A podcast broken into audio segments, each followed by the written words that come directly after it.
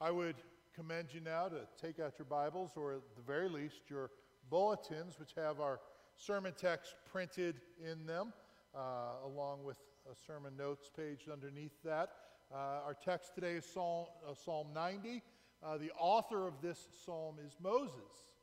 Uh, not a perfect man by any means, but as the heading of the psalm tells us, the man of God. This psalm is actually paraphrased by Isaac Watts. We sang it earlier today, O God, our help in ages past.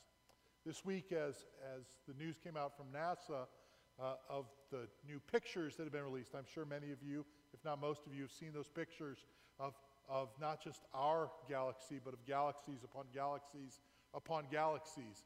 Uh, the most detailed pictures that have ever been released. It, it caused me to feel small you know, much as Al was saying earlier today, you know, looking up at the stars.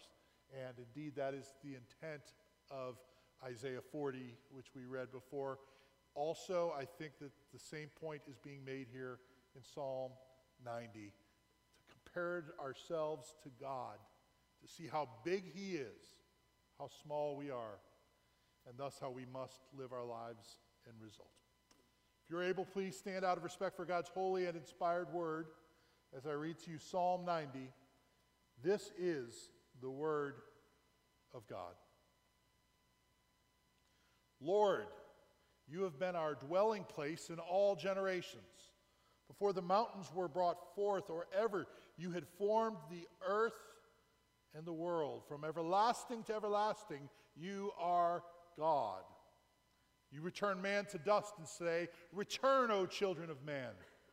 For a thousand years in your sight are but as yesterday when it is past, or as a watch in the night. You sweep them away as with a flood. They are like a dream, like a grass that, like grass that is renewed in the morning. In the morning it flourishes and is renewed. In the evening it fades and withers. For we are brought to an end by your anger. By your wrath we are dismayed. You have set our iniquities before you our secret sins in the light of your presence. For all our days pass away under your wrath. We bring our years to an end like a sigh. The years of our life are 70, or even by reason of strength, 80. Yet their span is but toil and trouble. They are soon gone, and we fly away. Who considers the power of your anger and your wrath according to the fear of you? So teach us to number our days that we may get a heart of wisdom. Return, O Lord, how long? Have pity on your servants. Satisfy us in the morning with your steadfast love, that we may rejoice and be glad all of our days. Make us glad for as many days as you have afflicted us, and for as many years as we have been seen evil. Let your work be shown to your servants, and your glorious power to their children. Let the favor of the Lord our God be upon us and establish the work of our hands upon us. Yes, establish the work of our hands. Thus ends the reading of God's holy and inspired word, our only infallible rule for faith and practice. The grass withers, the flower fades, but the word of our God stands forever. You may be seated. Would you pray with me once more? Our Heavenly Father, it is a good thing that your word speaks to us. It speaks of your greatness and of your glory. And it speaks to us of our finiteness, of our weakness, of our inability. May your word humble us today. And may it show us our salvation in you. For we pray it in the name of the one who purchased that salvation, even Christ Jesus our Lord. Amen. So we haven't really spoken about this too much in our uh, going through the Psalms, but the Psalms themselves are actually kind of broken up into five sections, called five books, actually. And the fifth, or I'm sorry, the fourth of these books begins with today's text. It runs from, from uh, Psalm 90 and up until Psalm 106. And, and this book of the Psalms focuses largely on the kingship of God over all creation. That's a message that we need to hear in this time and place. It's, it's something we need to hear because we are living in a time and a place and an age where, where we are prone, more than ever perhaps, to elevate ourselves, right? Because we have learned so much, we think we know everything. Because we've accomplished so much, we think we can do anything. We, we want to be independent, or at least think of ourselves as being independent. And, and we want to elevate ourselves to a place of prominence. Nobody gets to tell us what to do. We are in charge of ourselves. Right? That's the motto of our day.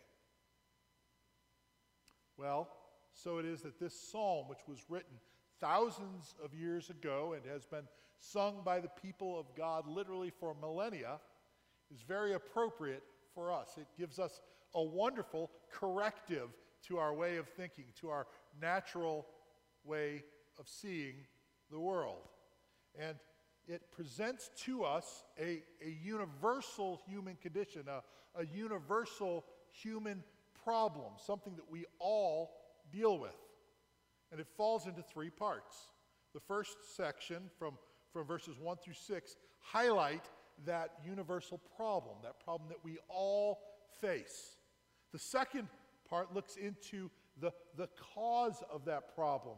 That goes from verses 7 to 11, basically. And then from verse 12 to the end of the chapter, we see the answer or the solution to that problem. So, first off, the problem. Sermon notes, you'll see a blank there. Problem is this life is fleeting. Right? Life is fleeting. It, it's here today and gone tomorrow. We don't like to think about this, do we? We don't like to think about the fact that, that life is fleeting. In fact, we do everything we can to deny this fact to ourselves, right? We, we have things like uh, you know, exercise routines. Not that exercise is bad, it's good. I should do more of it myself. But, but we think if we work hard with this, we can stay young, right? That's what we, we have you know, skin creams that we put on our, our face and, and things so that our face looks younger. We, we dye our hair, or perhaps we, we uh, put hair back where hair used to be, or, or we do other things that, that try to make ourselves look younger because we, we don't want to believe that we are actually getting old. Some people even have surgeries, right, that, that try to make themselves look younger. We don't like to talk about death either. We, we often come up with other ways of saying it so we don't have to use the word die, right? Well, he, he passed away. He went to be with the Lord. You know, we think of nice things like that as opposed to he died. The reality. And even the very fact that we, we do funerals like we do, uh, I'm not saying we shouldn't do it, it's the way that we've culturally come to it, but there was a time when, when somebody would die in the home and that's where they'd be and there'd be a viewing there. They, they'd be there, you take the body off and they'd be done with it there. But, but now that people don't usually die in the home even and we kind of fix them up so they look all pretty, right? And we, we spend a lot of money to have this done and, and, and we, we want to create this illusion to ourselves of youth and of life that is ongoing, even in the face of death. But the Bible does not speak about death as a good thing, right? It, it, doesn't think of just as, as part of life, even. You know, that we talk about it that way too. Bible doesn't talk about it that way. The Bible rightly recognizes that death is the, the final enemy, but it is something that we all face. Right? We're made to experience fellowship with God. We're, we're made for life, right? That is what life truly is, and its fullest is when we are in fellowship with God. So we're, we're created to experience that. Uh, we see it in, in Genesis 1 and 2, right? Where, where God, God creates man and he breathes the breath of life, or even the, the spirit of life, into him. And he, he lives and he walks with him in perfect fellowship. And, and that is life as it is meant to be experienced. And so we look to verse 1 here. We see, Lord, you have been our dwelling place in all generations. And I want to note, point out three things very quickly about this first verse. First, I want to point out this God is referred to here as Lord. And you might notice that, that Lord here is not the all capitals Lord that we often see in the Psalms, but rather regularly written with the lowercase o r d. And the reason for this is, is that when we see all capitals, that is the name of God, Yahweh. But in this case, it is not the Hebrew word Yahweh that stands behind this, but rather the word Adonai, the word which is translated as normally as Lord, as in like the Lord of a manor, right? Somebody who has sovereignty or, or who, is, who has authority over something, right? That's what this name, name uh, communicates elevation and authority. It is, is his splendor and his glory that are being upheld and being commuted, communicated here. But at the same time, and this is the second thing I want to point out about this verse, uh, even though God is lofty, even though he is transcendent, the reality is that he is at the same time immanent. He comes close to us and he is accessible. In fact, he's referred to here as our dwelling place. He is the place that we can go to, that we can retreat to, right? Like, like your home, where you dwell, where you live, it is, it is an intensely personal thing, right? You decorate your house to be the way you want it to be, and you, you when you get away from everybody else, you return to your house, and, and it's, it's, it's very personal, it's very intimate, it's very, very much you. And God says that I am this for you. That makes sense, right? What we know from what Paul says in Acts 17 in him we live and move and have our being. It is in him, in fellowship with him, in union with him. True life is to be experienced in and with God. That is how it is meant to be. He is our dwelling place, a place of comfort and a place of protection, of refuge, of help. Third, he has proven himself faithful through generation after generation after generation to keep his promises. So he has not just promised to be our dwelling place, he has demonstrated throughout generation after generation that he is able and willing to do so, and that he actually has done so. And that's why we can sing, as we did a moment ago, of all the saints who, who now from their labors rest, right? Because God has been faithful to hold them as they have persevered in the, in the faith. And he has, he has been steadfast to his promises to be a dwelling place for them.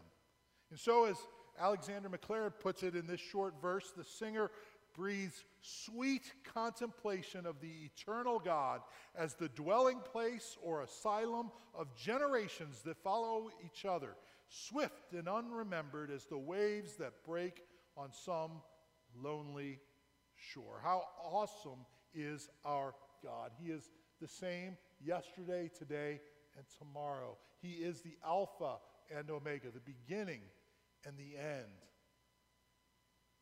He is the one who was and is and is to come. He is the Almighty. Praise be to God. Verse 2 Before the mountains were brought forth, or ever you had formed the earth and the world from everlasting to everlasting. You are God. This is the point that he is making here. We see in this uh, the power and awesomeness of God. We see that it's being, being held forth before us, and, and his glory is often, often likened to a fire, right? And, and when we think about a fire, we need to kind of decide well, how is it that we relate to that fire? before we determine if, if it's a good thing or a bad thing, right? If, if the fire is harnessed and used to create warmth or, or to create light or to create energy, then, then it is a good thing, right? But if it is a, a towering inferno that is raging out of control, then that's a bad thing. And, and when we look to God and see His might and His glory and His power eh, we also have to ask ourselves how do we relate to this God? Is it in a good sense or a bad sense? Because it could be either one, right? If God is for us, then, then it is good. But if He is against us, it is not just bad, but very, very bad. And as we look at this text, the early returns, my friends, are not promising. Verse 3 You return man to dust and say, Return, O children of man. we'll come back to this in just a minute, but for now, let us focus on the fact that, that this contrast is being made between God and his might and man and his finiteness. That, that God returns man to dust, whereas, whereas God is so mighty and powerful, man is but dust. Right? And it says in verse 4 For a thousand years in your sight are but as yesterday when it is past, or as a watch in the night. You know, whereas we are tied to the clock, bound to the, the clock in the calendar, day by day, moment by moment. God is eternal. He is, he is un, unbound by time. And so when it says a thousand years in a day in comparison together, this isn't a mathematical equation. Right? Sometimes we, we take things too literalistically. Now, don't hear me wrong. I'm not saying we can't trust the Bible in what it says. Absolutely, we can. And we should understand it literally when it speaks literally. But this is not a literal statement, it's, it's, a, it's a poetic statement. It's, it's very intentionally poetic language. And so, so when it's saying that a thousand years are like a day, it's not, it's not saying that, that it's a one to one correspondence there. Actually, for God, a day is, is or a thousand, even more than a thousand years, a, a thousand years or 2,000 years or 10,000 years or 100,000 years are still but like a day, right? It, it's a matter of, of his eternity being so great that any amount of time is no different. It's but, a, but an instant, right? It, it's kind of like for us, like even, even us, as we're bound to the clock, right? If I, if I asked you, like, can you tell the difference between uh, a nanosecond and a millisecond, right? Well, you know, there's a huge difference between those. And yet, to us, because uh, Uh, we're so big compared to that, time wise, right? You know, that, that it means nothing to us. It's kind of like that, not exactly like that, because God can tell the difference, but, but for Him, it's speaking to His eternity here.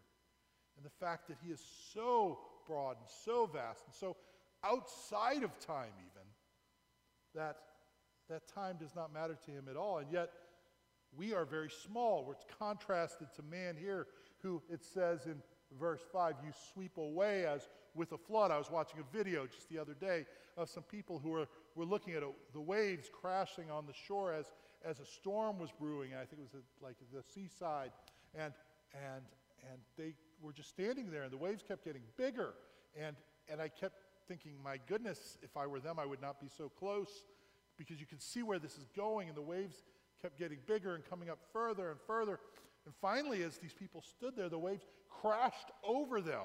And, and it tossed, they tossed them about like rag dolls and eventually even carried them off to sea. And there was nothing they could do about it. They were just swept away, and no power they had could fight against it. That is what it's saying here. You sweep them away as with a flood. Or to use another simile, they are like a dream. Have you ever had a dream? I know you have, just like me.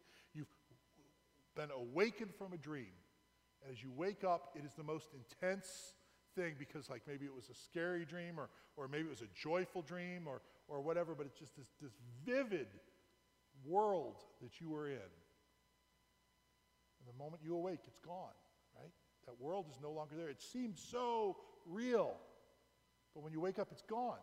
And even, even oftentimes, the memory is gone almost instantly, right? This, I mean, it seems so real and it was so vivid. And I woke up, and seven seconds later, I can't even remember what it was about. Right? It's just gone. It's like a vapor, gone.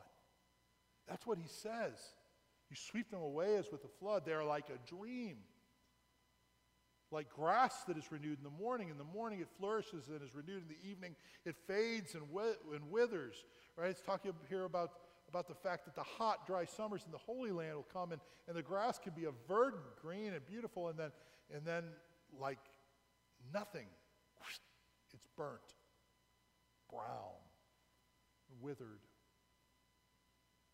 Right? All these illustrations point to the same thing, to the same problem that life is fleeting. Well, what's the cause of this problem? That's the second thing. The problem's cause, quite simply, we are sinful. That's the cause. The cause is we are sinful.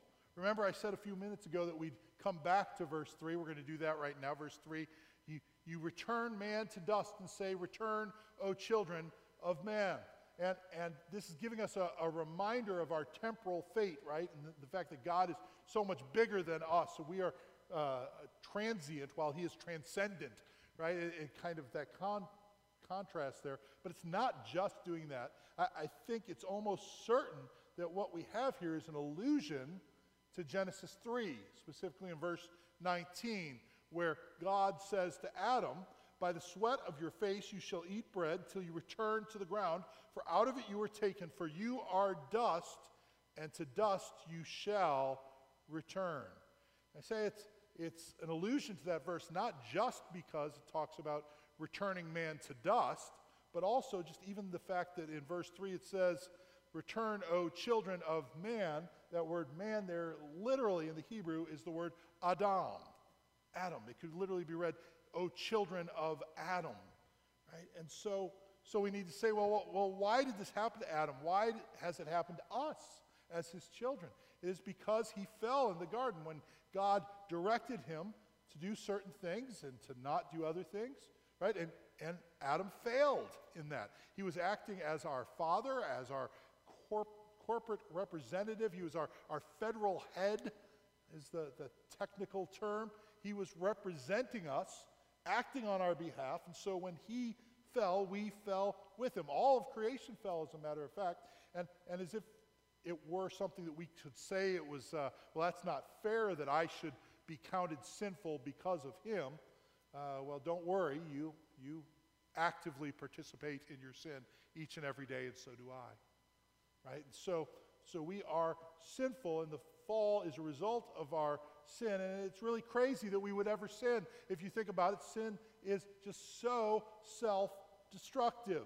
Think about it. We're, we're created to see God as our Lord, right? As, as the one who is our sovereign, who is in charge of us and all things. And we are at the same time created to be in fellowship with Him. And that is what true life is seeing Him as Lord and yet being in fellowship with Him. But when we sin, what we are doing is we elevate ourselves to the throne and push Him off of it. Right? We say, I don't want you to be in charge, God. I want to be in charge instead. We push Him off the throne and we push Him away from ourselves. Right? We say, I, I don't want you to be in charge, and, and I don't like the terms of our relationship. So we push him off the throne and away from ourselves. The very thing that is life, having God as our dwelling place, Him as our friend, are the things that we reject each and every time we sin. It is a self defeating project, the most illogical thing ever, and yet we are broken. We are prone to sin. And the worst part about it is, is when we do sin, we are left with nowhere to turn then, right? Because God is our help. He is the one who will help us in the midst of our troubles, but we've gotten ourselves into trouble, and the very trouble we've gotten ourselves into is by pushing God away from ourselves. You see how self defeating it is. And in doing so, we brought to an end your anger, it says. It says, oh, so God's not angry anymore? No, that's not the, the point it means. When it says we, we brought it to an end, we, we, we've been consumed by it, is the idea. Right? We've been, been consumed by it. It's, it's the idea of, of Deuteronomy 4, where Moses writes that the Lord your God is a consuming fire. Right? And we see it here at the, the next part of that verse 7 by your wrath, we are dismayed. The idea is being overwhelmed with grief. It's the same word that's used in Genesis 45. You'll recall when, when Joseph's brothers sell him off into slavery in Egypt, but then many years later they come to Egypt and they need help. And, and they get help from Joseph, not knowing that it is Joseph, right? He provides them with the help, and, and then he finally reveals himself to them and he says to his brothers, I am Joseph. Is my father still alive? And it says his brothers could not answer him, for they were dismayed at his presence. Right? That's the same word. Imagine how Joseph brothers felt on that day, right? Oops, we really messed up, didn't we? Now, it's not just kind of a trivial thing like that. They were dismayed, they were distraught, they were brought to an end of themselves. And this is what our sin should do to us. It, it, it causes us to realize when we see it what a terrible mistake it is. We're left completely without covering and without excuse, and God looks upon us. It says in verse 8, You have set our iniquities before you, our secret sins, in the light of your presence. We are naked before God with nothing hidden from Him. He sees all of our sin, and He is rightly angry. I want to pause at that point when I say that He's angry because I, I want to make sure we understand what we're talking about here. You see, because when we talk about anger and we think about anger, we might misunderstand what's going on here. Because frankly, we have an anger problem, right? And our anger problem is that usually, almost always, maybe even always, our anger as human beings is at least tinged with sin, right? Our sinfulness is intertwined with our anger. So even if we have uh, an anger, what, that, what we would think would be a righteous anger, right? Even if we are angry about something that we should righteously be angry about, the fact of the matter is that our sinfulness creeps in, and the way that we experience and express our anger often is at least touched by that sin. And that's why, though there is such a thing as righteous anger, God warns us in a number of places, such as Colossians 3 now you must put them all away anger, wrath, malice, slander, and obscene talk from your mouth. But he says, put that away. You ought not to do that. In James 1, he says, Know this, my beloved brothers. Let every person be quick to hear, slow to speak, slow to anger. Why? For the anger of man does not produce the righteousness of God all that being said, the fact remains that God is angry at our sin.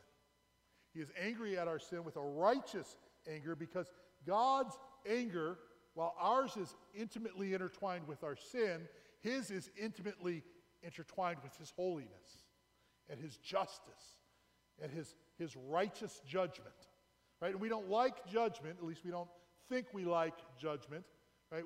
But, but we really do sometimes, like when, when somebody else has done something wrong to us, we want justice in that occasion, right? And, and when we see an Adolf Hitler doing terrible things, we absolutely want him brought to justice and we want an eternal judgment against him for sure. But when it comes to us, we're not too keen on judgment. We're not too keen on justice. But God's anger burns hot against sin.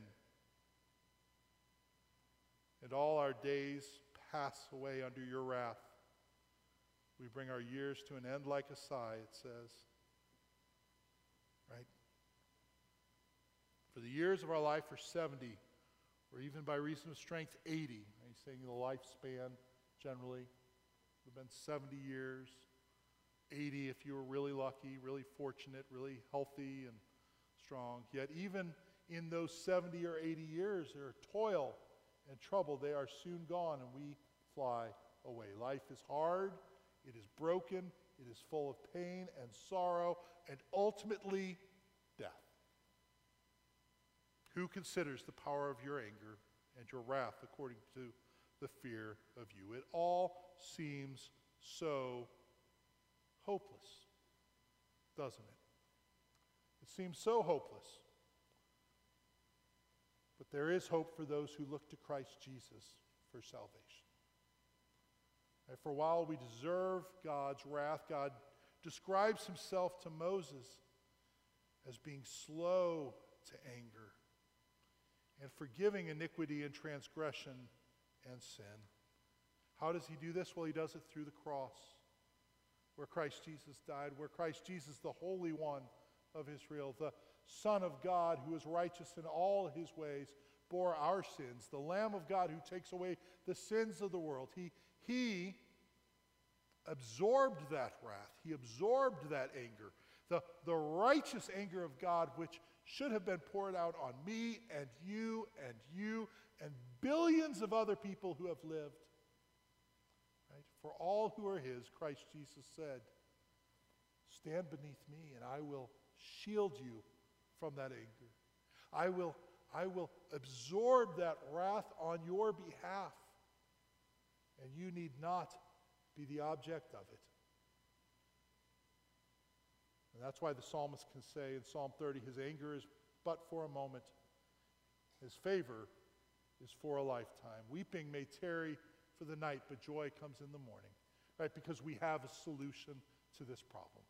The solution God is gracious, right? You get what I mean by gracious. It means that, that He doesn't necessarily give us what we deserve. It's not that He doesn't mete out what is deserved. Oh, He does mete out the punishment that is deserved, but He, he pours it out on Christ, right? It's not that He suspends the rules of justice. No, justice was accomplished at the cross, right? And so it is at the cross that His perfect justice, His perfect righteousness, His perfect holiness come together with His perfect love and His perfect grace and His perfect mercy. And so we experience His graciousness there. Most commentators would include verse 12 with part 2. I wanted to include it in part 3 here.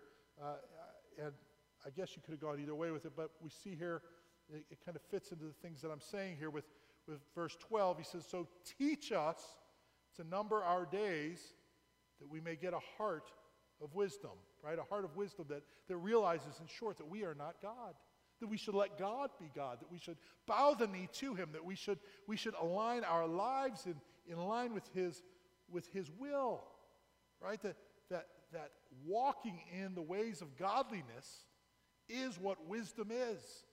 And so He says, says Teach us so that we might have this heart of wisdom, right? It's not our natural tendency. God needs to subdue our hearts like a, a cowboy might subdue a bucking bronco. Right? He needs to he needs to do that. He needs to bring us into alignment. We can't do that on our own. We won't do that on our own. But he does it not because we deserve it, but because he is gracious. Return in verse 13. Return, O Lord, how long? Have pity on your servants. He's not saying because we deserve it. He says, Have pity, have mercy. Right? Whereas, whereas God tells man back in verse 3 uh, to return to dust. We see here par- parallel to it, don't we? Man is crying out to God, return.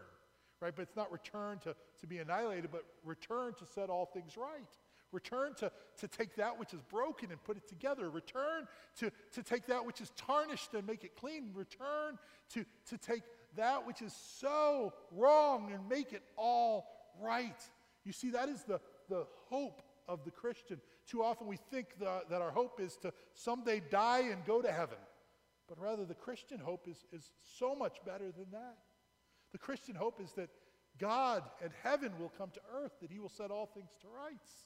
And we who are, are dead will be raised, but we who are still here will be caught up with them, and, and we will experience that, and it will be a joy that is eternal and everlasting, and we will be fully satisfied in that. And so he says that in the meantime, satisfy us in the morning with your steadfast love, that we may rejoice and be glad all our days. Right? Our, our satisfaction should be found not in the things of this earth, not in the things uh, of this world, not in the things of the flesh, but rather in the steadfast love of God, that hesed, that, that covenant love and faithfulness that He has for His people. We should find our, our, our satisfaction in that, that we might rejoice and be glad all our days. Like C.S. Lewis once said, aim at heaven and you'll get earth thrown in, but aim at earth and you will get neither.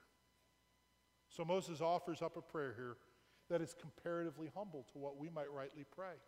He says, Make us glad for as many days as you have afflicted us, for as many years as we have seen evil. Right? In essence, he says, for, you know, give us, give us a joy that is equal to the sorrow that we have faced. Right? Give us, give us a joy that, that like balances the scales between our joy and our sorrow. But as those who live in the new covenant, those who have beheld the glory of Christ on the cross, those who have, who have salvation in Him, we can pray a more audacious prayer than that because we know what is said in 2 Corinthians 4 that this light momentary affliction is preparing us for an eternal weight of glory beyond all, compre- all comparison as we look not to the things that are seen, but to the things that are unseen. For the things that are seen are transient, but the things that are unseen are eternal. This is how, how he offers us a joy and a peace that surpasses all understanding. Right? So, so it says in verse 16, let your works be shown to your servants, your glorious power to their children. He's saying, open our eyes to see what you're doing, what you're building, what you're accomplishing, that work that you will bring to completion. Help us to see it even now. Help us to have eyes that, that are not just normalized, not just naturalized, but, but spiritual eyes that can see forward to what you are accomplishing and that can lay hold to those things as if they are true even today and to find our joy and our satisfaction in those things. That is the prayer we can pray. And it's a prayer that he will answer. It's a prayer that he answered for Moses. Recall what he did. Did Moses get to enter into the promised land? No, but before he died, he took him up on the mountain, right? And he, he showed him the promised land where the people would go. And then we read that Moses died and he was buried. But Moses shows up again in the Bible, doesn't he? On another mountain, you recall, the Mount of Transfiguration, right? Where he beheld Christ in all of his glory, in his blinding glory, that glory that Moses had always wanted to behold. And he beheld it there, and he, he was with the Lord. And, and he answers our prayer, the Lord does in much the same way. He, he shows us the promised land in the church right? That's what the church is supposed to be. It's supposed to be a, a, picture of what God is going to accomplish, right? We, we are supposed to be a community of faith that, that lives together and loves one another and forgives one another and, and, and cares for one another. And, and, and we should be just a, a little composite picture of the reality that God will ultimately bring about, bring about in the final day. And he shows us his glory. For we have beheld Christ on the cross as well. We have seen him as he has paid for our sins, and we know him now as our Savior. So let us pray with Moses in verse 17. Let the favor of the Lord our God be upon us, and establish the work of our hands upon us. Yes, establish the work of our hands. Remember that these are the words of Moses. They're very similar to the words of benediction that we often say here, those words that God gave to Moses to give to Aaron, to give to the priests, to give to the people of God. The Lord bless you and keep you. The Lord make his face shine upon you and be gracious to you. The Lord lift up his countenance upon you and give you peace. This, my friends, is our only hope. But if we are in Christ, it is our certain fate. Let us give glory to God. Would you pray with me? Oh, Lord, we, we thank you for your promises. We thank you that all of your promises are yes and amen in Christ Jesus. And so now we pray that indeed you would help us to cling to them and live in light of them and to be the people that you have called us to be, to be a picture of your ultimate kingdom here on earth to your glory. For we ask it in Jesus' name. Amen. If you're able now, please rise as we sing the final four verses, verses 5 through 8, for For All the Saints.